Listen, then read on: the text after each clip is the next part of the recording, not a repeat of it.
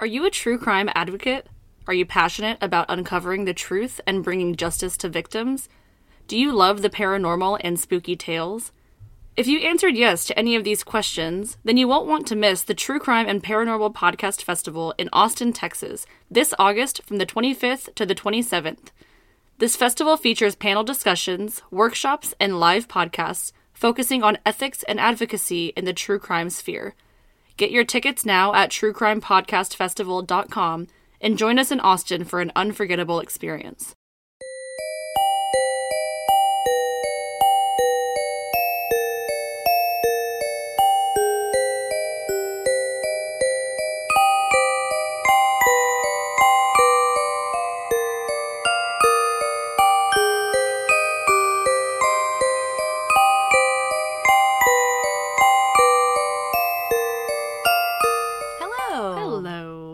Welcome to another episode of Diagnosing a Killer, the mental breakdown. Ooh. I'm excited. Oh, I already sound very ill. I'm The gonna have to. wheeze. I know I'm gonna have to like lean back when I laugh, so I'm not like breathing right into your face. Sounds great. Thanks. Yeah. I Hi, it. everyone. I'm Kenna, I'm Koelle. and we're really excited to be back with you guys today. Did we not already say that? No, I, don't always so. forget every time. Even if we did, who cares? We just say our names a bunch of times. They know us. I think it's like, hello, hello, welcome to another episode. You know, Yeah. banter, and then I'm Kenna, I'm Koelle. Yeah. Yeah. Sometimes. I don't know. Well, It's not consistent. you know what? We're not perfect, and if you guys are looking for perfect, you're never gonna find it. You're never gonna find it. So I'm sure that most of you saw on our Instagram that I am not feeling well. This is gonna be Koelle's mental breakdown, so I don't have to talk the whole entire time. But I'm really, really looking forward to it because of the little hints you've been giving me. Yes. Before we do get started, I want to just uh, quickly mention our Instagram. We have Diagnosing a Killer. We have that platform on every social media. That's our handle, with the exception of Twitter, which is at Killer Diagnosis. And then we do have our Patreon set up.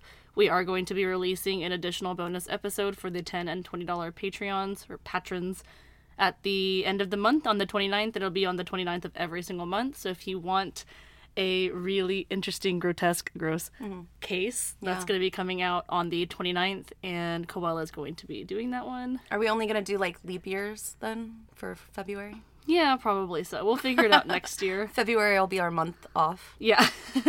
but we will be doing that and then um, every tier of the Patreon, 5 10 and $20 gets you ad-free early episodes again with the exception of this week because I haven't been feeling well.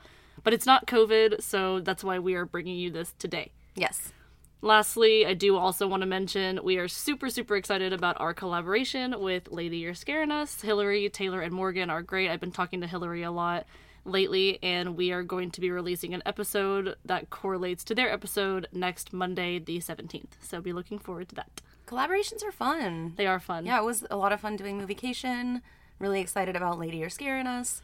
It's gonna be fun. I know. Very excited. Yeah, so we got a lot of really great things in the work, as well as the True Crime and Paranormal Podcast Festival. Is it the work or is it the works? Did I say the work? Yeah, you did. Well, you know what? I'm on a lot of NyQuil, so or Dayquil, whatever it is. Shit. What time is it? Don't fall asleep on me. No, I took Dayquil this time, Mm-hmm. but I clearly sound stuffy, so I'm gonna let you take the take the reins. Sure, yeah. Uh, also, don't forget to check out diagnosingakiller.com. Oh yeah, we got a lot of good merch. I actually have my merch sticker on the back I of my computer. You can see it. Full body heave. I can't believe your sticker came in so fast, too. It was like four days. I know we got a couple people that have already ordered shirts and Mm-hmm. stickers, so we're really excited about that. You guys continue to get your merch and continue to give us suggestions if you want to see something new on the shirts or any kind of other merch. Let us know. So, today, I've we've had requests. Okay. We've had requests for certain people, certain serial killers, if you will. But a lot of the times we don't tackle those cases because they haven't been caught. So today we're going to talk about famous killers who were never caught and their psychological profiles. These will each one of these I'm only going to tackle 3, but each one has their very famous cases Okay. and they are cases where, you know, it's like this is who we would be looking for, you know, and yeah. I love the like FBI. I know you're gonna get into this obviously, but this is awesome because I think it's super interesting being like an FBI like profiler, Right. And it's usually spot on. Like Yeah. you know we've talked about I think it was Richard Chase. And we talked about the, the FBI were like, yeah, we're looking for what we think is like, you know, a white male, very thin, kind of very disheveled. Like, well, like, it was like spot on. They didn't even know who Yeah. he was. it's like, that's exactly him. It's like Mindhunters. Yeah, that's really interesting. Wow, I'm excited. Content warning this episode depicts scenes of assault and death of minors, suicide, and war. Although these topics are discussed in a sensitive manner, some content may still be disturbing. If this episode isn't for you, we encourage you to check out another one of our episodes. Remember that your mental health comes first. Love you. Bye. Oh, that was a good one. That was a good one. so, first, we're going to talk about the Zodiac Killer. Just right off the bat, we're going to talk about Zodiac. God, it's a hefty one for the beginning. So the Zodiac Killer was active, as far as we know, mm-hmm. between 1968 and 1969. That One year. really? I thought it was earlier in the 1900s too. I didn't realize it was so like late. Well, not so late, but so recent. Yeah, in the 70s. I mean, late 60s, early 70s. Wow. While Zodiac has only been officially linked to five victims, the Zodiac himself has claimed responsibility for closer to 37 suspected murders, rapes, and arsons. Oh, because he wrote letters, didn't he? Yeah. And he didn't pull like a fucking BTK. He was like, "Can you trace this floppy disk?" he was smart about it. Can you trace this floppy disk? Please tell me you can't trace me. Oh, no, we can't trace that at all. Of course. Dummy. Dummy. Check out the merch at diagnosingakiller.com.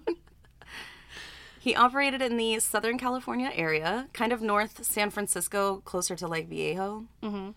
On December 20th, 1968, Betty Lou Jensen and David Arthur Faraday were on their first date. Ooh. The couple were to attend a high school production later in the evening, first stopping at a restaurant to eat, and then stopped by a mutual friend's place, and ultimately decided to drive and park in a well known lover's lane. All right, son of Sam. Berko- Berkowitz? Yeah. The couple pulled into a spot at about 10:15, but by 11 the couple were found shot to death. the scene looked as if the killer had approached Betty's window, ordering her out of the car with a gun. And when David began to exit his side of the car to confront the killer, he was shot once in the head, killing him instantly. This isn't around the same time as Berkowitz, is it? Uh, Berkowitz was a little later. I think his first crime was like 75, 76. Oh, okay. So they wouldn't have like thought it was him, right? Right, Gotcha. yeah. Gotcha. So David was actually just 17 years old. They were high school kids. Oh no. When the killer's focus was on David after he shot him, Betty began to run from the scene, but was ultimately shot five times in the back. she would be found 28 feet from the car. and She was just 16.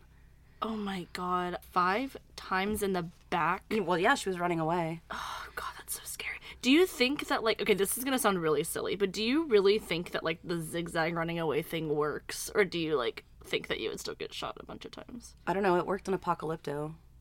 That's a maybe. It was a really cool scene, though. I just oh that's that's really sad. Like no one should ever have to find out if that works or not. Like ugh. I don't know. I don't know what would be. Like, it just it depends on who the perpetrator is, really. That's if true. They're a if good they're- shot. Exactly. Oh god, that's so awful. Darlene Ferrin and Michael Mageau were sitting in Darlene's car at a nearby park around midnight on July 4th, 1969. Oh no. So this would have been seven months later. okay. The two were surprised to see a car pull into the vacant parking lot and choose to sit in a spot so close to them, Oh hell no. given that there were plenty of spaces throughout the park. Absolutely not. I'm fucking out. Almost as soon as the car parked, though, it began to reverse and eventually drive off. Ew, he was like pulling up to look at them and then leaving. Ew, what a fucking creep. That's exactly what I thought. I was like, he, he was probably looking to A, see if there was anybody in the car, and B, who was in the car. And how many people, right? Or like male or female, or maybe it's a couple or whatever. Ugh. Another 10 minutes would pass when the same car pulled alongside Darlene's car again. Fuck no. The driver stepped out of the car and approached the passenger side door where Michael was sitting. The killer held a flashlight up and a f- 9 millimeter Luger. Essentially, the two would be blinded by the flashlight. yeah, It I was gonna say bright. it's like Golden State shit. Like Yeah. blind you with the flashlight and then kill you before Yep. you even realize what's happening. He shot five times into the car, mostly hitting Michael. However, most of the bullets that hit Michael actually passed through him and into Darlene as well. oh my god. The killer turned to walk away, but returned to fire two more shots into each victim, ultimately leaving. Darlene would be pronounced dead at the scene, and although Michael was shot in the head, neck, and chest, he would survive. Oh my god. Okay, so this is like I don't really know a lot about Zodiac, obviously. This is like a really weird MO. Like random strangers, no before or after, just like going up, shooting, goodbye. Right. Like for seemingly no fucking reason. Right. Did he just like hate couples? Like he just wasn't ever in a relationship and like, oh, go ahead. You're thinking like an FBI profiler. I'm profiling over. Michael would be able to provide a brief description of the killer, saying that he was a white male, aged 26 to 30, 190 to 200 pounds, 5'8, with light brown curly hair. The next day, police received a phone call from someone claiming responsibility for the killings of David, Betty, Darlene, and the attempted murder of Michael.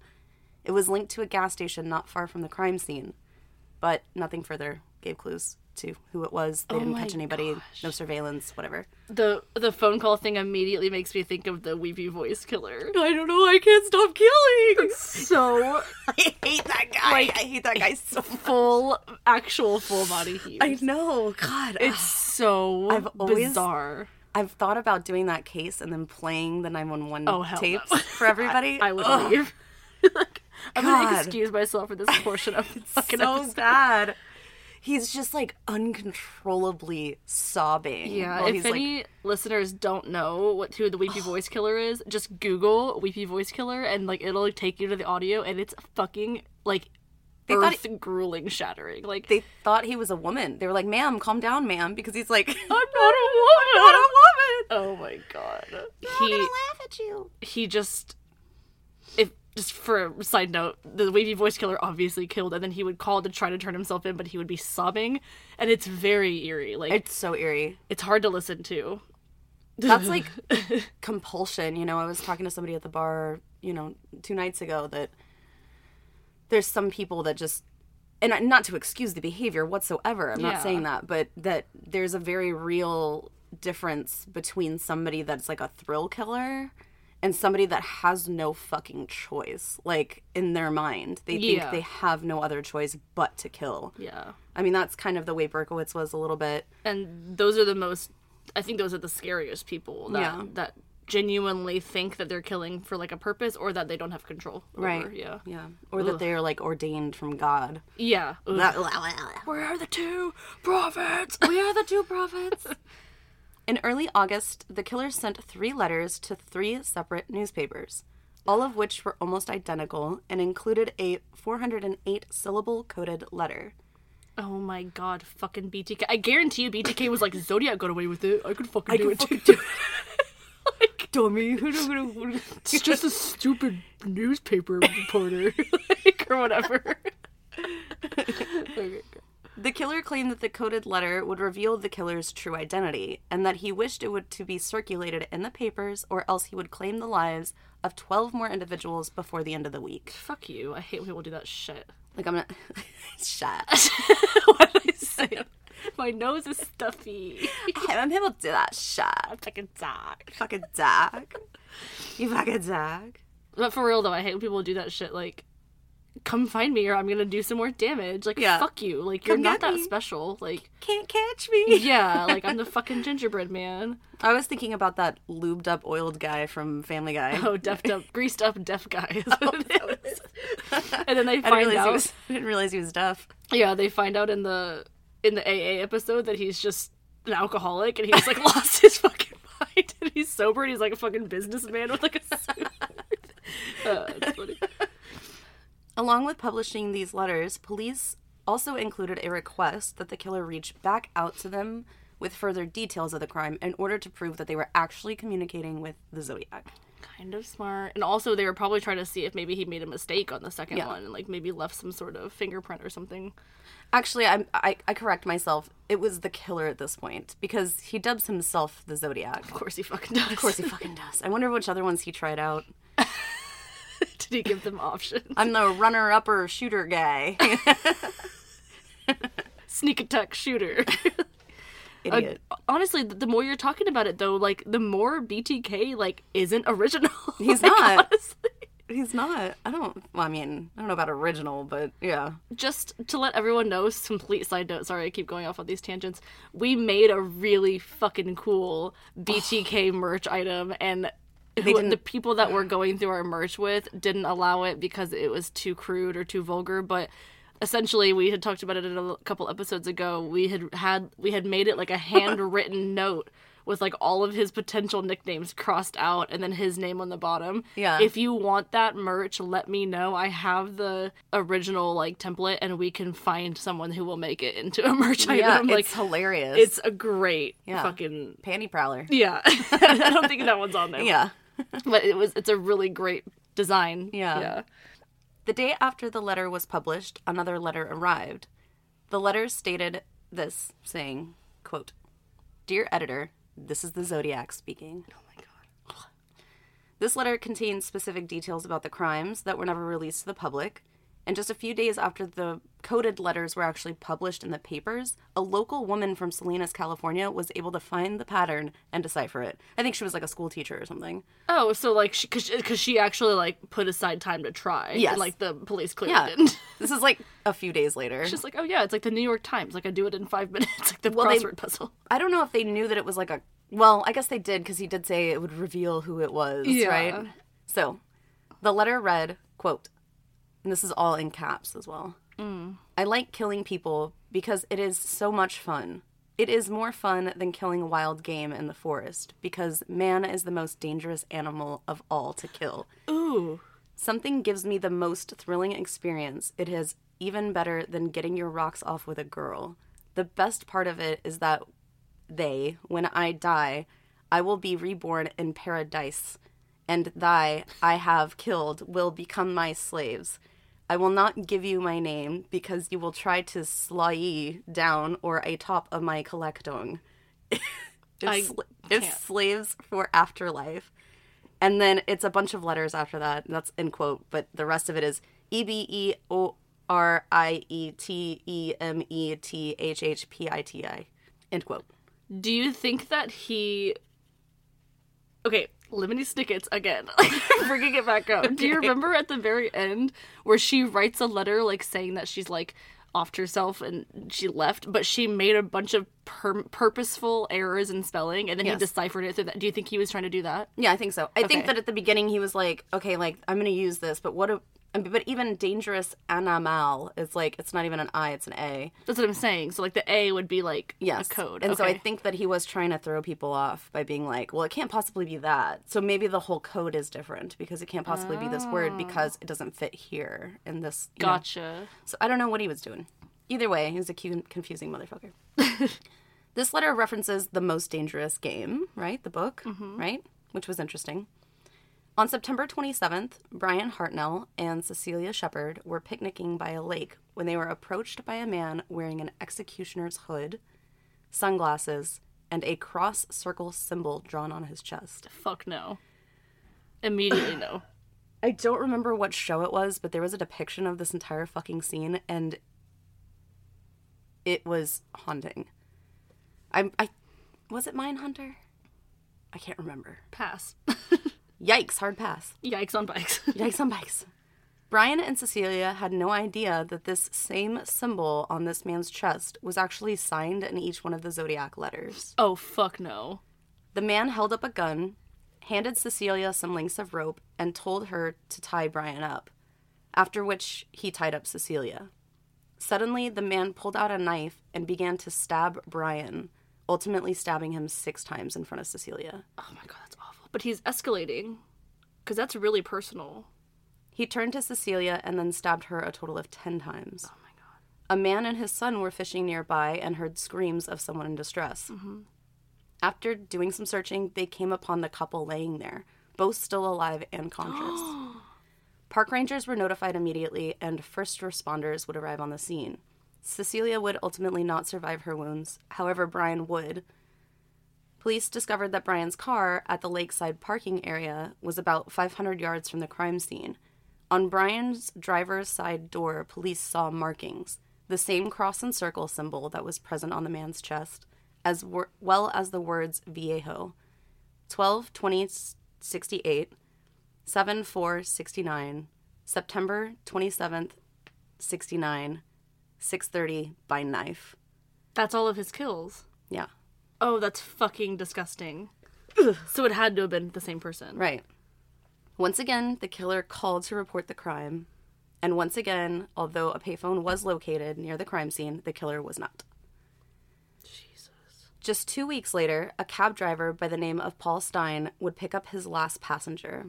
At 9:55 p.m., two teenagers were crossing a street when all of a sudden they heard a shot. They witnessed a man rummaging around Paul's body while sitting in his cab, wipe the cab's door handles, and then flee the scene. Paul had been shot point blank in the back of the head with a 9mm handgun. Oh. Arriving officers would actually pass by a man that was eventually described and connected to previous descriptions of the Zodiac killer. Oh my god. Furthermore, two days later, a local paper received a letter from the Zodiac claiming the crime was his and providing a piece of torn cloth taken from the scene, like off of Paul's body. To, that he used to wipe the handle down. Probably. The Zodiac would write several more letters over the next year or so, and the last ones that were actually confirmed to be his ended in 1974. Damn. One of his letters wasn't deciphered for another 51 years, finally being decoded in 2020. What? I didn't know that. Maybe I did know that. He had even called a few radio and television stations in an attempt to remain in the spotlight while he was in operation. Fucking BTK, literally. Is it Yeah. BTK? no, he would have been caught. BTK. He's a time traveler. No, but like, it's he clearly wants to. He wants to be caught because he wants the fame, Right. Of being like the infamous Zodiac Yeah. killer. Yeah, but just fucking turn yourself in. Well, there are some theories about that. Oh, okay. So there's been plenty of people that have been suspected of being Zodiac over the years, plenty of people that have been cleared, and plenty of crimes that are suspected to be his. okay. But how do we know what to look for, right? Yeah. John Douglas, who is a writer, made a criminal profile in the Zodiac that seemingly withstands time. The Zodiac is motivated by being seen, a narcissist that believes that he has total control over people. Hmm. The element of surprise is very important to him for some reason. Of course. This is especially peculiar since he targeted couples. So, if you're gonna ambush somebody, why ambush two people?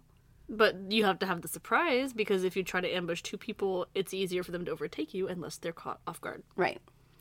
But maybe there's a higher risk of being seen and therefore feeding his own narcissism. It's like a success. It's there's two people, and if I can catch them both off guard, it's even more satisfying than catching like one person off guard. And if I can kill one and leave the other one potentially to live, and they still can't catch me, Yep. then I'm the bat, the best. That's like I mean that hamster wheel is going. Yeah, especially because he was targeting couples where a male was present as well. Yeah. It wasn't just two females like Berkowitz, you know. Yeah, that's true. So, targeting couples, especially when there was a male present, also seemed important and alluded to the fact that maybe he struggled in his own personal relationships, like hmm. not wanting to see others happy. Oh, fuck off. Like, just let people do their thing.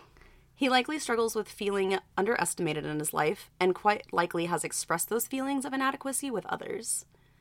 And been rejected. Yeah. But he's probably like, you know, if he did have a nine to five, he'd probably complain that, like, he doesn't get raises or praises enough, you know? Yeah. The Zodiac makes several references to the most dangerous game, so he may have hunting back like a hunting background and is seen as skilled in various weapons. So like he was using a gun, but he was also using a knife. So Yeah. he's clearly very skilled in that. It might even give way to the fact that he might have had a military background, given that he was well versed in coded messaging and may have had training for this. It's true. Given his narcissism, he likely spoke negatively about officers assigned to the case or like pseudo bragging. So he'd probably be like, Oh, you hear about that Zodiac killer? Yeah, those dumbass cops. You know? All right, um, Samuel Little. Douglas believed that once the letters, phone calls, and conduct had be- begun to cease from the Zodiac, it is likely that he died in some fashion. Most likely suicide. oh, I was gonna say, well, yeah, he. I mean, if he was old enough to commit these crimes in the late '60s, he's probably in his 70s by now, if he's alive, if not his 80s. Right. So that makes sense. He might have died by suicide or just because he's old. Douglas had said that because his narcissism was so strongly present at every single one of the crime scenes, he would not be able to keep away from being recognized. That's at what I'm point. saying. Yeah, I feel like if he was still alive, he would most definitely be continuously writing like still Yeah. letters. For sure. And I, I, I absolutely believe that. I think that either he was already dying, like maybe he had cancer or something like that, and knew that he was already dying, or he probably committed suicide. Do you think it's more of a tendency of people that you know have narcissistic tendencies? Do you think that they're more likely to commit suicide because they want the control of like when they leave Yeah. because there's there I feel like people that have narcissistic tendencies they don't like feeling weak or being weak and so Right. the even if they are getting just getting old it kind of makes sense that they would take the steps to Yeah. expedite the process on their own accord On their own, than ac- yeah. Instead of being like taken down or having to sit on death row or like any of that other stuff, right? yeah, or like just being old and being Oh, in yeah. a home health care place or whatever you know Yeah, I agree with that. So that is the zodiac. I also put in here that zodiac liker has likely has Duper's delight because uh, you Oh could just fucking see it. Isn't there like photos of? Am I crazy? I feel like there's a photo of a guy with like a pillowcase over his head. yeah, that's a description that Brian gave. So there's like a very real like sketch of like a man with the it's the executioner's hood, oh. and was wearing sunglasses to cover his eyes because you know eye holes. Yeah. And then he so on but on his chest he had painted the circle. okay, I see what you're saying So now. if you've seen that sketch, it's like a black and white sketch. Yes. And so that's yeah. So that's the depiction that Brian gave. Gotcha. And I think there was one other sketch that Michael might have given. Pretty But other uh, than that, that's it. pretty funny that he wanted to be seen so badly, but he's a fucking coward, so he wears a, something to disguise himself when he's actually Right. killing. But I feel like it's more of a fear thing because other than the fact that he returned to shoot Darlene and Michael two more times, um, I think that he really thought I think it was more just fear based. Yeah. Like if you really wanted to kill someone, you know, you would stab I mean, clearly Cecilia got stabbed six times, I think it was, or ten times. ten times. and Brian was six. But isn't that interesting that both Michael and Brian would survive? That's what I'm saying. I feel like, Like the guys? he kind of liked the idea of someone surviving and potentially being able to identify him, Right. but then not. But that's like, like a that new guy. level of narcissism. You oh, know Oh, it what I mean? for sure. Yeah. It's like I don't care if I leave you alive. Like I don't need to overkill. You're Yeah. not gonna fucking find me anyway. okay. And that's why I don't that's why I honestly think he's not alive anymore. But if you do have any information, contact the FBI. I think that's like the coolest thing I've ever said in my life. There's no task force. It is just the FBI. yeah, there's so- no like helpline for this. Yeah. Like, just talking to your phone real quick. They'll hear you. yeah, just call the FBI. Our next case we're going to be talking about is the alphabet killer. Okay. No? I might not know this one. Ooh, this is giving me heebies just thinking about it. Rochester, New York, November 18th, 1971. The body of a 10 year old girl named Carmen Colon was found half nude by two teenage boys along Interstate 490. Oh no. She had been raped, beaten, and strangled before being dumped along the interstate in a small community named Churchville. She was last seen at a pharmacy where she was instructed to go and receive medication for her grandmother. When the pharmacist notified Carmen that the prescription wasn't ready yet, she decided to leave the shop. While walking down the interstate, a car pulled over and a man got out, attempted to grab Carmen and place her into his car. Carmen's pants were ripped from her body in an effort on her behalf to escape. How do we know this took place? There were multiple witnesses that saw this attack. Oh my gosh. Bystanders watched as the half clothed child ran from the dark colored pinto that was reversing on the interstate. It parked, a man got out, grabbed the child once more, and placed her into the back of the vehicle. Not one person reported it until after Carmen's body was found. Bystander effect. It's ridiculous. That's like the most hardcore one I think I've ever fucking heard. Bystander effect. Like the Kitty Genovese, fine. It was three in the morning. It looked like a, a drunken argument between a couple. A half nude child, no pants, and a. what? I was driving no. down the highway the other day and I was with a couple girlfriends of mine and there was this gentleman walking up the highway on the on the highway like Yeah. 410 like Yeah. really busy highway walking oncoming traffic on the side of the bridge and he was looking over the bridge looking over looking over and my girlfriend in the passenger seat said I said, "Oh my gosh, do you think we should call the cops?" And she goes, "Oh no, somebody else will." And I said, "That's the bystander effect." And she could, she said, "You know what? You're right." And she called nine one one immediately and, and reported it. I've only done that once where, yeah, I've seen somebody peering over. Scary. And I'm talking like no broken down car in, in Oh, yeah, either no, direction. same. it's just somebody And it was dark highway. outside too. Yeah. But yeah, it was just uh one of those things. Bystander effect guys if you see something say something. Don't wait for someone else to say something. You know it's statistically proven that it's easier to get away with a crime in a crowd than it is to do it one-on-one or within with two pe- two or three people. Rewards were posted along with billboards encouraging anybody else to come forward with information regarding the kidnapping and murder of Carmen Colon, but the case is still unsolved. Damn. To this day. At 8 p.m. on April 2nd, 1973, Joyce Walkowicz phoned police to report her daughter Wanda missing. oh no She had instructed her daughter to run down the street to a local store to pick up some groceries around 5 p.m. It was not like Wanda to not immediately return home afterwards. Several neighbors in the community searched for Wanda at friends' houses and local parks. Some schoolmates of Wanda's had recognized her as she walked down the street struggling with bags full of groceries. Another neighbor stated that they saw a young girl that matched Wanda's description standing next to what was described as a dark brown colored car. She was talking to the man that was inside the car, and although this claim was the opposite of what another neighbor said, wherein the car was a light colored car, it was kind of the last known sighting of Wanda either way. Mm-hmm. I think one said that it was a brown colored car, and the other one said it was a light colored car. I'll just say mm-hmm. that. Wanda would be found the following day around 10 a.m. in a ravine in Webster Village. oh god Given her body's placement, it was likely that she had been pushed from a moving car and left to tumble down the ravine. oh my god that's so awful Although her body was fully clothed, she had been sexually assaulted and strangled to death. A clue to who the killer might be came in the form of several white cat hairs that clung to Wanda's clothing, along with bodily fluids that were found on Wanda. that poor cat That, I know, right? Again, the community rallied, posting rewards and billboards encouraging anybody with any information to come forward, but this case is also still unsolved. oh my gosh that's so scary imagine like i can't imagine being that mom or anybody in the community you know? Yeah. Michelle Maenza was 11 years old, and she was walking home with a classmate after school, just headed home. Her mother, Carolyn, called police once it became dark and Michelle had yet to return home. Carolyn had accidentally left a personal belonging at a shop, like a local shop down the street, mm-hmm. and she had asked Michelle on her walk home later, you know, after school, if she would stop by the shop and pick up this personal item. Mm-hmm. Michelle would not make that stop. oh no So somewhere in between school and the shop, that's a She good clue right? Shortly after school was let out, a witness saw a young lady that matched Michelle's description sobbing in a tan or beige colored car traveling down the road. oh no Makes me think that both witnesses at this point are correct because remember, one said brown. I know I said dark brown, but it wasn't. It was just brown. And then the other person said light. Well, now this is tan or beige. yeah So what's somebody's perception of brown? Well, then again, we know, know? eyewitness testimonies can be unreliable, Yeah. you know, and so, but they're all, it's not like someone's saying pink and someone's saying orange or blue, Right. you know? Like, it's Yeah. two very similar colors. One of them's colorblind.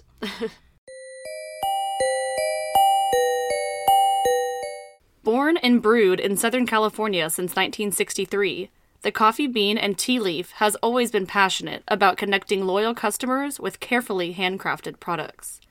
Their coffee master, Jay Isaias, only selects the top 1% of Arabica beans from the world's best growing regions, giving customers the best quality products every time. Whether you're looking for a dark roast to liven up your day or a soothing tea to relax into the night, the Coffee Bean and Tea Leaf has it all. Click the link in our show notes today to save $15 off your first purchase and get sipping. Approximately two hours after the sighting, a driver saw a man and a young lady on the side of the road with a flat tire. Oh, hell no. The car was a tan or beige colored car, and the motorist felt badly since the little girl could have only been around 10 years old. The motorist approached the man and seemingly his daughter, and the man seemed startled and began to shield the girl with his body from the Good Samaritan. Oh, fuck no. Like, you're not gonna say anything to this fucking guy that could potentially help you. The motorist was almost instantly turned off into persuading the man to like take his help, mm-hmm. as the assumed father of the girl had a quote menacing look on his face. Oh, fuck no. Oh, fuck no. Like, What was the James Taylor thing? Mani- mani- sweating with what is it? glistening with maniacal sweat? Glistening with maniacal sweat. That's so scary. Oh my god. Like, um, like what do you literally what do you do in that situation if you think that little girl's in danger but you think that you could also be in danger now that you're in the presence of this man I don't Like, know if he felt. I don't think that he knew anything about the girl. I think that he thought this was just a father daughter. They needed help with their tire. Oh, this poor guy has his daughter out there on the side of the road, and he's a little weird and and then he walks up and tries to offer help, and the guy's just like, that's what i'm you saying what I mean? like just when like you when you approach out of here with his face. yeah when you approach the guy and you realize like like, oh, okay never mind yeah, bye Have a nice Like, day. And like honestly, what would you do though? Because I would probably be like, well, I wouldn't have stopped in the first place because I'm scared of people. But I would probably be like, okay, never mind, bye. You know, I would probably leave. I probably would too. I wouldn't even be thinking about the little girl. Honestly, I'd be like, oh, this guy looks creepy. Yeah, dude. Seriously, side note. Sorry, there was one time I was pumping gas at the Valero right down the street. I was like probably eighteen or nineteen. Like I was really young. I was pumping gas. This guy pulls up in front of me in the in the gas pump in front of me, and he gets out to start pumping gas. Well, he he goes, "Excuse me, ma'am." excuse me ma'am i mean he was probably in his like late 30s and i go uh yeah what's up and he goes my daughter is just having such a hard time with this math problem can you please help her with she has her homework she can't she can't figure out this problem can you please come look over come over here and help her and my dumbass went over there and tried to fucking help her with the fucking math problem i'm leaning inside of this man's You- car Oh my god. and I'm looking at the the picture and she's looking at me. She's not giving me a weird look. I don't know if he had a buddy that was going to try to rob me in my car or if he was trying to like kidnap me or whatever. I don't know how the fuck I got out of there unscathed, but I kind of got a weird feeling and I was over there for like a minute or two. Like a long time. And I look I'm, I'm like I'm sorry I don't know how to help you. Like I don't know the problem. Yeah. And I just took off. And I don't know who Did the fuck she was say anything to you? not really. Yeah, like it was in my in hindsight, it was probably an abduction and maybe I was potentially the next the victim cops. and I was but I was so naive at that point. Like I had no I didn't even think I was in danger until after the fact. I was like, "Oh my god, like I literally could have been kidnapped." Ugh. I know it's so scary to think about now, and, there's- and since then I just ignore people when they try to flag me down. Like, well, I'll, if they say something like three times, I'll say yeah. But if they say anything other than like, "Oh, your tire's flat" or something to help me, then I'm taking the fuck Yeah, off. no, yeah, for sure. I can't. I'm like, I'm still mad at myself for doing That that. reminds me of uh, what, what's his face, Castro, right? He used to take Michelle McKnight, or what? What was her name? Michelle Knight. Yeah, Michelle. That, That he used to take her to go get girls sometimes. Yeah, he remember? would, Like, mhm. and that's like you know you get this, you get so brainwashed, and that you help the person commit the crime too. I mean, this girl had to have been like eight. She was really young. But yeah, really scary. The Good Samaritan turned around and got back into his car before leaving the two on the side of the road. This would be the last time that Michelle would be seen alive. Two days later, her fully clothed body would be found down an embankment in Macedon. Macedon. She had been raped, beaten, and strangled. Michelle's body also had white cat hairs attached to her clothing, and investigators found bodily fluid at this scene as well. Michelle's case also yielded the first look into may have, who may have perpetrated these crimes by the means of an eyewitness sketch, right? Hmm. The sketches were circulated along with reward money for any information on the ca- case. However, Michelle's case is also unsolved. so was that the sketch that was the Samaritan that gave the sketch of the guy, or he didn't make the connection that it was her? I think he did. I mean, oh. otherwise we probably wouldn't know about it. That's true. So, what are the similarities? yeah. Each victim was fed before being killed, which is interesting. Yeah. All would be dumped by or close to a highway in a small Rochester community that were also alliterations with their names. Did you catch on? Oh. Carmen Colon in Churchville, Wanda Walkowicz in Webster, and Michelle Maenza, uh, in Macedon. yeah, Maenza In Macedon. Macedon. My voice is like all squeaky. wow, that's really interesting. They all were appeared that they were pushed out of a moving vehicle or pushed from a vehicle down ravines. All of them disappeared on rainy days and were considered to be very short for their ages, although they were 10 and 11. Hmm. Two of the victims had white cat hair on them, and two had DNA left at the scene, which are the latter two. Yeah. Other interesting facts about the girls is that all of them were struggling in school, either academically or socially, lonely or isolated, or being bullied, and came from financially struggling families. Do you think that? I mean, that kind of points to me like it's someone maybe in the school district that would have known this information about these girls. With this in mind, investigators began to think that the perpetrator may work or is closely related to someone who works for the school system or social services. Good I job. can solve this case. That's fucking haunting, though. yeah, that's really, really terrifying. Remember this as well that he seemed to know that the girls were doing something out of their normal routines. Oh, like going to a pharmacy or going to go pick up groceries. Oh, oh, yeah. I can't even do it again. I am so sorry, y'all. My voice is fucked up today. Jesus Christ. Yes, like running errands for a family member. Or stopping at the, yeah, the store, or supposedly trying Right. to. Maybe he was right outside the store. Ooh. Okay, good. I he probably stalked the girls before this. Yeah. So he would know their normal routine. And then if mm. they were doing something odd, like I mean, literally following these girls every day, so fucking scary. because if they saw, oh, she's not going her normal route, she's going this way, she must be running an errand, meaning that a parent is not going to be looking for her for a certain amount of time. That's so fucked up. That's fucking crazy. It is. Also, if he worked at the school or in social services, the girls might have felt comfortable receiving rides from him because they likely knew him. No, I'll just take you home. We're just right down the street.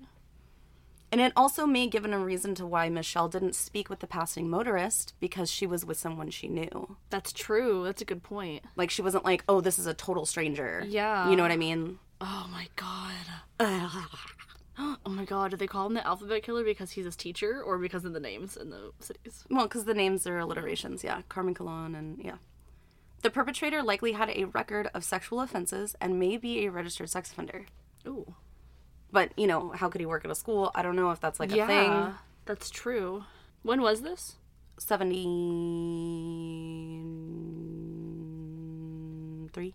Well, they might not have had the background checks that they That's do now back They then. might you know? not. But he would have had a history of sexual crimes for sure. That's true. So included with these sexual offenses, they he might have also been arrested for things like making lewd phone calls, or like sexual like mouth breathers when they fucking used to call you before we had caller ID. Those are some lawless times, bro. Those were some lawless times. Oh, gross. I had a girlfriend of mine that had a mouth breather that would call Oh, her fuck fucking that. line. Yeah, and she had a personal line, so it only went to her room Oh, fuck that. and I I I didn't believe not that I didn't believe her. I was just I thought maybe it was sensationalized, like maybe it was a wrong number or something. Yeah. But no, one time I picked up the fucking phone and it was just a dude breathing in. Hell Uh, no. presumably a dude. He just needed an inhaler. He was just trying. He's just trying to call for help. he might have also had offenses uh, with voyeurism, meaning like maybe a like a peeping tom.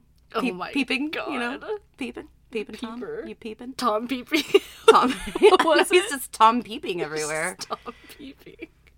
So the killer might have actually felt guilty about his acts or the way that he felt afterwards, since he tend he would clothe the girls with their clothing again, with the exception of Carmen because her pants were left mm-hmm. at her abduction site. Yeah, that doesn't make it okay, buddy. No, I'm just saying that it was clearly somebody that Yeah. felt badly for it.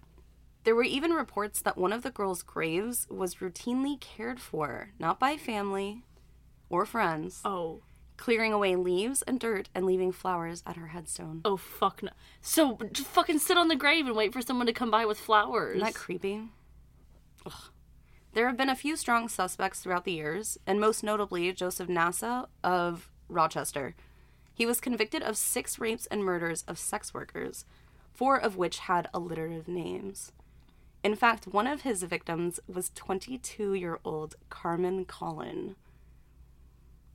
Almost the exact same name as 10 year old Carmen Colon, Weird. But right? then and they're spelt the same other than an, an accent. but then the age difference is weird. Right.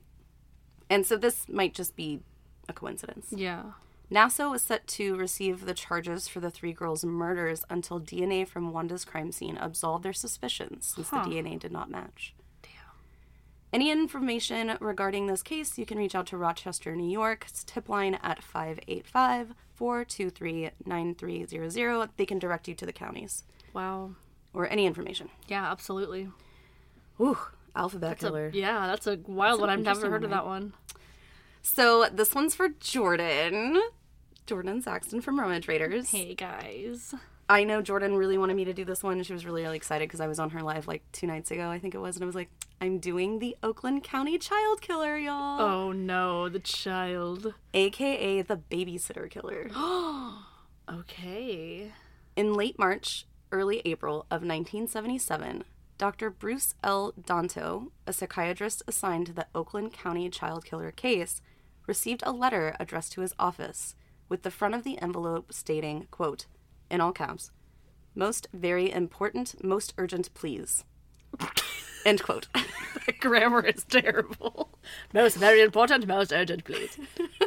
I'm not out there trying to give advice to like anybody perpetrating crimes, but like stop writing letters. Seriously. Just stop writing letters. And if you're going to, like, fucking get a grammar course, you dumbass. yeah, exactly. I don't remember exactly who it was, but it was someone that wrote a, a poem into the police station, and I read the whole thing, and you were like, yeah, you're like, that kind of fucking pisses me off. And he's like, oh, by the way, I'm really good at poetry. Do you remember? Who was that? I don't remember. It was like, maybe- I think it might have been Golden State Golden or it was yeah. Green River. I, I It was a poem about his like childhood, Golden and how he had to, you know, he had to like, Yeah. he didn't like sixth grade or whatever. I don't right. know. It was the one. Yeah, it was the one where. Right. And he's like, I'd like to add the yeah, it was Golden State. He was like, Mm-hmm. I'd like to add the wife of a mafia lord to my file or whatever. Like That's the, guy that was dr- riding, trying to ride bikes away from the crime scene, right? Yeah, he just, Okay, yeah, he just couldn't guy. ride bikes. Yeah, Yeah, he, he couldn't ride bikes, but he's really good at poetry. yeah. Yeah, sounds like my Oh, kind of dude. really. I was like, dude, it was kind of impressive. just stick to that. Like, why do you gotta kill? Up until this point, Dr. Danto had been pleading with the killer to contact him after the body of Christine Mihelich was found lying in a bed of snow on a dead end street. She was the third confirmed victim of this serial killer. Contained within the envelope was the following letter. Oh God, You ready for a doozy? love it. Dr. Danto, I am desperate and nearly gone crazy and haven't no place left to turn. I am going to commit suicide if you can't help me. Please don't give up the killer to the police. You must help me as there is no else I can turn to. This is for real. I know who the killer is. I live with him and I am his slave. He whips me and beats beats me all the time. And he will kill me if he finds out that I have written this letter. I have been with him in his car when we go out looking for boys, but I swear I have never, never, never been with him when he picks up the ones he killed. But I am amin that it is so deep, I am just as guilty to the law as he is. I stayed with him there, here, right there, in our apartment during the day while he was working. That makes me just as guilty, and no one can hear them as they gaggled all the time. Gagged all the time. You know, he brings them in stuffed in clothes hampers. No one here knows the difference. You keep saying Oakland County, not true. He has delivery route in Oakland and Birmingham, places we do, but we do live in Detroit. You want to know people in this building? Primps and hookers and F word for queer people. Hmm. You name it. Like on Gremlin, he had it, sure, Gremlin until Last Boy, but no one stops him in Detroit. He junk it out in Ohio to never be found ever.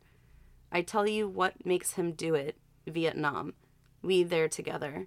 Frank and me. Oh, Frank's not his real name. I call him that here. Nam screwed up your mind too. Tell you something else. He killed lots of little kids and won medals for it. Burned them to death, bombed them with napalm. It's real because they're Doc. He wants the rich people, like people in Birmingham, to suffer like all of us suffered, to get nothing back for what we did our country. He's not a monster like you think. He really loves children, especially that little girl, for three weeks, not doing it because he hates children's, but doing it because he hates everybody else out there. And this be his way to get even and give back at everybody but I cannot do it anymore. He says he won't, but I just know he is going to kill some more. I swear I had no idea, no idea he going to kill that first little boy, that one with the blonde colored hair. I should ain't ever, never helped, but trapped too late helped him stay uncaught. I am just as guilty as he is. I can't go on like this. I felt I like to die. I will turn him in if you swear to help me.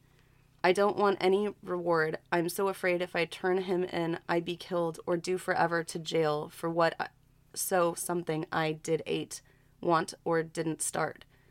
If you be real doctor, you must help me. If you promise and what really promise that you not punish me, like you call it emuti. when monster enter brain. sorry. Sorry. When monster enter brain. This is really hard, y'all. Sorry. no, it's not okay. funny. It's, It's, it's not. really not. It's just it's hard to read because it's it's trying to read it verbatim, but the verb the verbiage is just so like incorrect. it Yeah. doesn't compute. if you be real doctor, you must help me. If you promise and what really promise that you not punish me like you call it immunity. I'm assuming immunity. I mean, I'm meeting with you this Sunday night. I swear, I swear I tell you all of it. Everything I have to tell someone, have to tell someone. Please, please, please, not print this in paper. He, Frank, kill me. I am his slave, and he owns me like whatever he wants almost killed me once. I be only one alive, know it him. Nobody else know. I'm so scared all the time. Policeman come to the door never happen. He say we never be caught, but I am scared to die. I be guilty too. I not ge be call you a raid. Police trace all your callback here. But if you will only please, please help me, help me, and promise me not go jail. In writing, I tell you all of it, everything, everything, and it all o- all be over. I never, never want it to be like this with little children dead. If you will help me, please, please, there be no other hope. You tell me it be all right with code in Sunday papers. This Sunday, News Free Press. You do like other letter you write on front page of papers this Sunday. It be to say whether, I think it's Bo, say treason bloom in three weeks. I know you get my letter and understand. I mean, I can trust you. I set up meeting with you. No more little children's die. Please help me, please. I feel so bad, like garbage, not deserve to live anymore. Maybe I kill self first, but must get out of this some way. Please help me. I sign Alan. That was a doozy. I know it's so long, but I feel like there's really like some important information in there. I feel like I could have maybe shortened it. No, but it, it's really telling. What it immediately makes me think is that this per, this perpetrator has DID, and this is maybe a child um, forward presenting Ooh. identity that doesn't have good grammar and doesn't have control over the body when the body the person in the driver's seat does the killing. Wow! But this child doesn't want other children to die. That's interesting. That explains the grammar and Yeah. that explains why he's saying that he's a slave and he's trapped, but he's not going to be killed unless the whole person dies. That's interesting. Yeah, that's what makes me think of it. that's what makes. You blew my mind just now. you should call the FBI. Have you checked out? Have you checked out this uh, DID? Yeah. Dr. Danto worked with police and uh, placed a coded message within that Sunday's newspaper. Okay, so they did it. They did. And they also left a phone number for the assumed accomplice. A man would call the doctor and arrange to meet at a local bar. An undercover officer accompanied the doctor that evening, and the two were surprised when they were instructed to meet at a local gay bar. Okay. Either way, the two sat at the bar all evening, only ever being approached by one man. The man asked the UC, the undercover cop, to buy him a drink, to which the UC basically kind of sh- like hand waved him away. He kind of shoot him away. The man then left the bar. It is now speculated that the man that approached the UC was in fact Alan. Yeah, I was gonna say he just like brushed off the. Yeah, he's like, "Get out of here! I'm doing something, yeah. I'm, I'm waiting for this perp to walk. yeah, this spark to walk in. He's like, "I uh okay, Okay. whatever." Well, you know what? I tried. The two were not approached by anyone else that night. So was the only person that approached them. Huh. 14 months before this letter arrived, okay, before this whole scenario, Okay. before the letter, 12 year old Mark Stebbins went missing on February 15th, 1976. Four days later, the deceased boy was found curled up next to a dumpster in an office building parking lot. Hmm. He was fully clothed, and other than the fact that he was deceased, his body seemed well manicured. His nails were cut and clean. His shirt and pants were washed and pressed. Hmm. His hair was clean and combed. His shoes were tied, and his coat was zipped. He simply looked like he was asleep. Upon further inspection during autopsy, bruising around his wrists and ankles indicated that he had been bound. He had been beaten, sexually assaulted, with some sort of object and ultimately smothered. Also, during autopsy, they found that he had been killed within eight hours of his discovery, Oh my gosh. meaning that he was with the killer for the duration of his disappearance. So he was gone for four days. Yeah. The nature in which Mark's body was cared for post mortem, investigators dubbed the killer the babysitter killer. So that also makes me think DID because maybe this person, this identity, killed the boy, and then a different identity Cared for him. felt bad about it and cared for him afterwards. Ten months later, on December 22nd, 1967, 12 year old Jill Robinson and her mother got into a heated argument over what to make for dinner that evening. The frustrated Jill stormed out of the house, grabbing her bike, and took off from the house around 7 or 7:15. Jill's mother, Carol, assumed that Jill had made an impulsive decision to head to her father's house, which wasn't too far, and it wasn't uncommon for her to travel by bike. Mm-hmm. Trusting her daughter would make it safely, Carol wasn't too worried until later that evening when she began to worry when neither parents had heard from Jill. Carol did express to police that the two had had an argument, and police at this time considered Jill to be a runaway. The following day, Jill's bike was discovered tucked in some bushes behind a hobby store. How old was she again? She was 12. It was at this time that it was clear that something untoward had happened towards the young girl. After speaking to the store clerks and a few other potential witnesses, someone came forward stating that the evening before, they had seen Jill riding her bike in the area of the store parking lot, the mm-hmm. hobby store. So this was likely the location in which she was kidnapped. Yeah. Jill's body would be discovered the following day off Interstate 75. Jill's body was also cleaned, manicured, and cared for. She had been fed and bathed over the course of the few days that she was gone, which I think was only like two days. She was even wearing the backpack that she had left home with. Like the backpack was placed on her, This is such an interesting MO. right?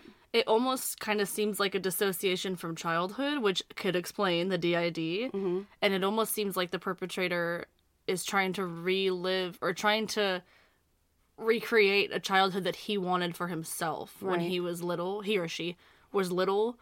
And that's why they feed the, the baby, the child, they bathe them, they clean them up very nicely. And Right. then maybe they get so distraught over the fact they didn't have that. So they take the person's life, unfortunately. Um, that could even mean why they kept up the prim and proper afterwards too. Even it might not be, it might be DID, it might not be, but Yeah. definitely, definitely a childhood thing. Jill's cause of death was completely different from Mark's, though. In fact, she had been shot in the face with a 12 gauge shotgun. Oh my gosh! Other than that, there were no significant signs that she was ever sexually assaulted. And what about the boy's cause of death? I'm sorry, He was, yeah, he had been bound, beaten, and smothered. That's interesting. So that makes me think that the perpetrator is a male because he destroyed the face of the female. Yeah. Just a week later, 10 year old Christine Mihelich was trusted to return home safely after her mother, Deborah, agreed to allow her to walk to the 7 Eleven that was just down the street. Mm-hmm. Her mother usually wouldn't agree to such a thing. However, the two had already been running errands for the day, and Christine was bored and her mother was tired. Within 30 minutes, Christine failed to return home. Deborah immediately contacted police. Yeah. Only after 19 excruciating days, Christine's body was found by a postal worker who was traveling down a dead end street. 19 days. Oh my gosh. Check this out. This postal worker was actually used to traveling down that road every once in a while since it was known to be a dumping ground for like furniture and stuff. And he would go down there and clean this area out because he just felt bad. And so on this day, he, it was January 21st, and he noticed that fresh snow was disturbed as along with tire tracks and footprints. And ultimately, he saw a small figure laying in the snow. It makes me sad. I know that the person is deceased and they don't they can't feel that, but it hurts my heart more when someone's in like snow or like in cold because Yeah. it's like ugh, that's so uncomfortable, you know? lonely. Like God, that's awful. Christine was seemingly tucked in by the killer with snow packed all around her body. Like packed with Like a bed. Yeah. Isn't that strange? That is strange. There was no attempts to cover up his handprints either. So it was like, yeah. So it's not like he was cupping the, the Yeah. snow. He was packing it with his hands. you can see the size of the person Right, based the on the size of the hands. Once again, Christine's body was cleaned, clothed, washed, and she was well fed as well. Wow. She had been smothered less than 24 hours before her discovery, meaning that she lived with her abductor for 18 days until her murder. She also did not appear to be sexually assaulted. And the the length of time that this perpetrator is keeping these children is increasing as well. Yeah. Well, the first one was four days. Second one was two days. This one's 19 or 18 Yeah, well, ni- yeah, that's what I'm saying. So that's, I mean, that's quite a long time. It's, it seems like again they're they're wanting to treat the child well, and then they snap. Yeah. Right. I don't know. Ugh. It's very strange. Timothy King was 11 years old when his parents began to consider him responsible enough to be trusted at home alone. Oh gosh. He did have older siblings, and he did have younger siblings, and apparently he had watched some neighborhood children before. Mm-hmm. On May 16th, 1977, Tim's parents had made arrangements to attend dinner at a neighbor's house just a few streets down from the King household. And since they were only a short skateboard ride down the street, they thought nothing of leaving him home for just a few hours while they went and hung out with the neighbors. However, after his parents left for the gathering, Tim decided that he wanted to take the short trip on his board down to the corner store for a few snacks. Tim made it to the corner store, purchased his items, and left the store through like a kind of side or back door around mm-hmm. 8:30 p.m.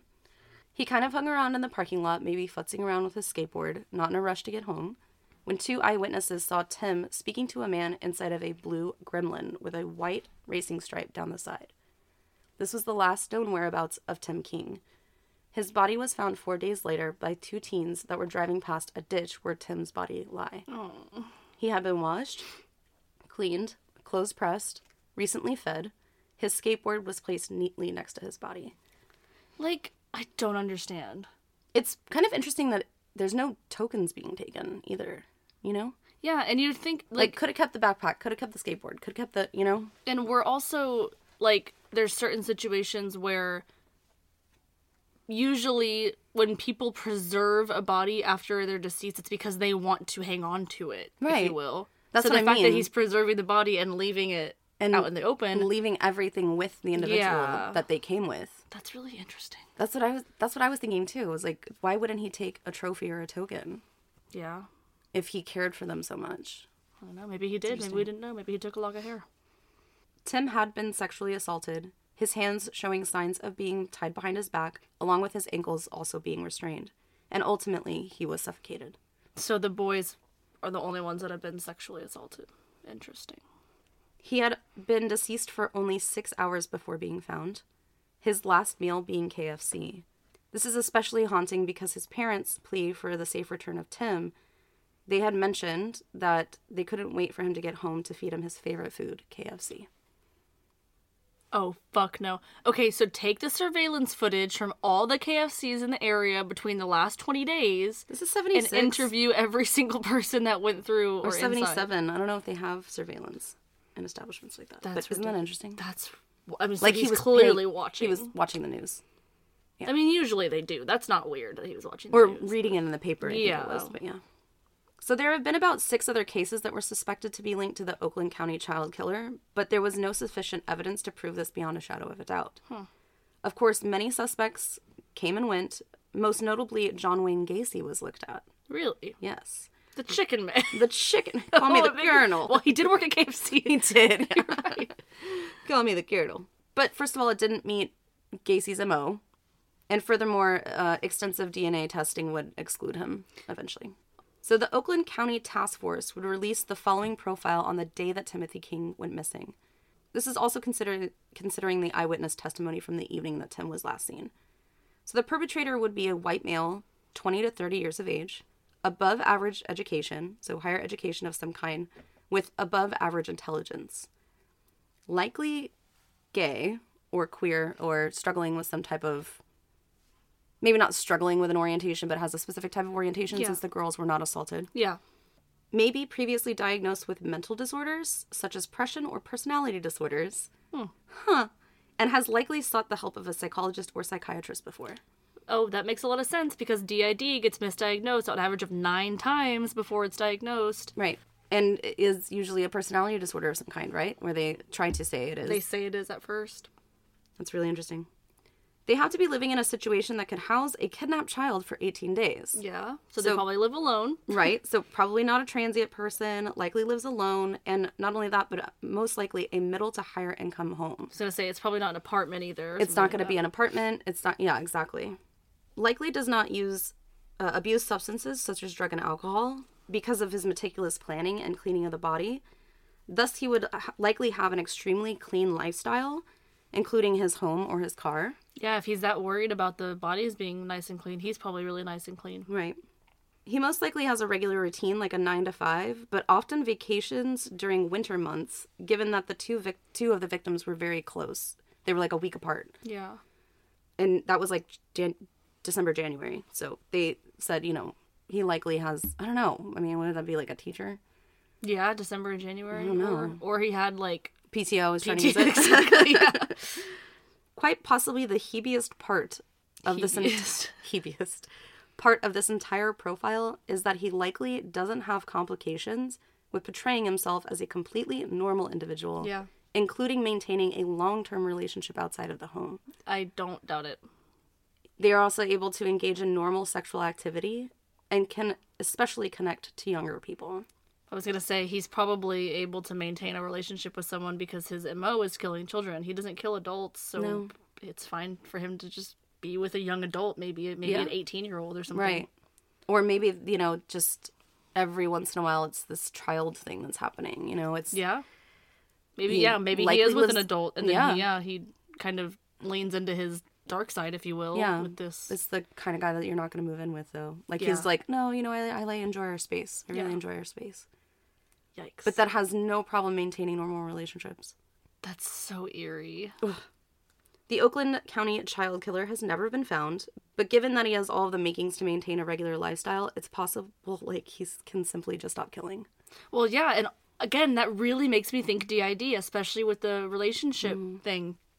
There, maybe the host or the most forward presenting personality or identity is the one that can maintain these relationships, and then there's another d- additional one that kills, or maybe he is the one that kills, and that's why the child one that wrote the letter can't tell anybody anything because the host won't let him Yeah. sh- come up in those in those situations where he has someone to tell. Right. I, I think it's DID. And not only that, but the reference to Nam, like that must have been the most core, like traumatic experience that maybe, you know, was the trigger point for Yeah. Presenting and dealing with the trauma. I think it's DID for sure. That's very it's interesting, and I'm excited. I, I sound excited in my voice because we've never really seen a case with a killer that has that. Yeah, I think he might. it's very interesting. With any information regarding this case, contact investigators at 833 784 9425. Damn, that was a really good one. Oh my gosh. Thanks. I thought that was really interesting, and definitely I've had requests for Zodiac. Definitely I've had requests for Oakland County. Yeah, and then Alphabet. I just thought was really really interesting as well. Yeah, no, I didn't know enough about Zodiac, and I didn't know anything about the other two. So that mm. was I learned a lot today. That was a good one. Yeah, if you guys have any info or anything like that, go ahead and reach out to those um the FBI those helplines. Well, I didn't have the number for the FBI, but the FBI has your number, baby. Oh yeah, you know they do. That was awesome. Well, thank you for bringing that. If you guys want us to do another something similar like this, or if you guys want us to do maybe another um, non-guilty verdict mental breakdown like we did, I know that one was a lot of fun. We can definitely take suggestions. For sure, yeah. And I think that even if it doesn't really pertain to a, you know, a psychological thing or whatever, I, we can always create new ideas for mental breakdowns so that Yeah. we can bring you the content that you guys want and make it, you know, it might not be a full case on a Thursday, but you know, we've been trying to do that a little bit more as like incorporating several cases that we might not necessarily tackle um, in its entirety, but at least, you know, talking about them and bringing awareness to some of those victims and, Yeah, and stuff like that as well. For so. sure, mental breakdowns definitely are very general. We can do almost anything with the mental breakdown. Especially with the Patreon uh, exclusive content that's going to come out. For sure. I we was don't just mind. about to say that. we don't mind tackling some of the cases that maybe don't fit what we want to talk about and bring to the masses. Um, but for you guys, absolutely. Yeah, absolutely. And for the Patreon, I know that we've both been really excited for the bonus episodes once a month on the 29th, again for the 10 and $20 patrons. We are going to be doing a bonus episode. This may not be extremely within our theme, which is why we're doing it as a bonus episode for Patreons. But I know that I'm going to tackle like Toy Box Killer at that because, again, he was never convicted, but that's a really interesting case and it's really graphic as well. So those cases will be like more in depth, more raw, like not so PG 13, you know, kind of uh, more in depth. So if you want uh, to listen to cases like that, highly suggest donating to the Patreon. You will get those once a month as well as the early ad free episodes for everything else. Do you want to leak who we're going to do for our 29th so that we can get people excited about joining the Patreon? Uh, yeah, so it's definitely been a case that I have always thought about when I think about uh, nightmarish fucking people. and uh, I'm to be doing Albert Fish. Ooh. Yes, yes, yes, yes. Ooh, that's a bad one. His letters are in- insane. Nah, Not to use that word, but you know. Yeah, if you guys so if you guys want to listen to a really deep dive into Albert Fish, if you like the way that we do things, that one will be coming out on the 29th of this month, again only for the 10 and $20 Patreon members, but check out diagnosingakiller.com. Check out Lady You're Scaring Us, get their content in your brain before Monday so that you can kind of see how they do things. And then, mm-hmm. of course, go ahead and give their episode a listen. Both of them will be out on Monday, our episode and theirs at midnight. So we will be really excited to listen to theirs. I'm, Yes. I I know like a very little tiny bit about their story that they're bringing, and I know all about the case that I'm bringing, the mental Yeah. breakdown. So really excited to hear how they pair together. And I think we have a new DAK live in the works. Oh, yeah. Shit, I forgot Yeah. about that. Yeah. We have a lot of really exciting things coming up, and hopefully my voice will sound better next time we record. I can't believe that's already going to be next week. I know. I Well, recording, but yeah. So yeah, we're really excited. We're gonna have a new guest host on the DAK live, and we will tell you who that is probably later or when it comes out. Probably next. Yeah, probably next week. Honestly, yeah. We're, we're, it's really hard for us to contain anything when we get I really know. excited about it. So. We're bad at keeping secrets. Yes. All right, guys. Well, follow us on Instagram, follow us on social media, give us a shout, send us an email. We have some really cool sponsors coming up lately or soon as well, so we're really excited about that. And we will talk to you guys later. Diagnosingakiller.com, please. Please and buy our merch. Love Yes, you. love you. Bye. Bye.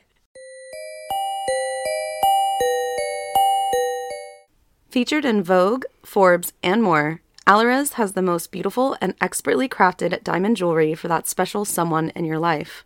From engagement rings, pendants, and earrings, you're sure to find the perfect gift that expresses exactly how you feel. Click the link in the show notes to receive $10 off your first order plus free shipping. Allurez, fitting all of your jewelry needs from A to Z.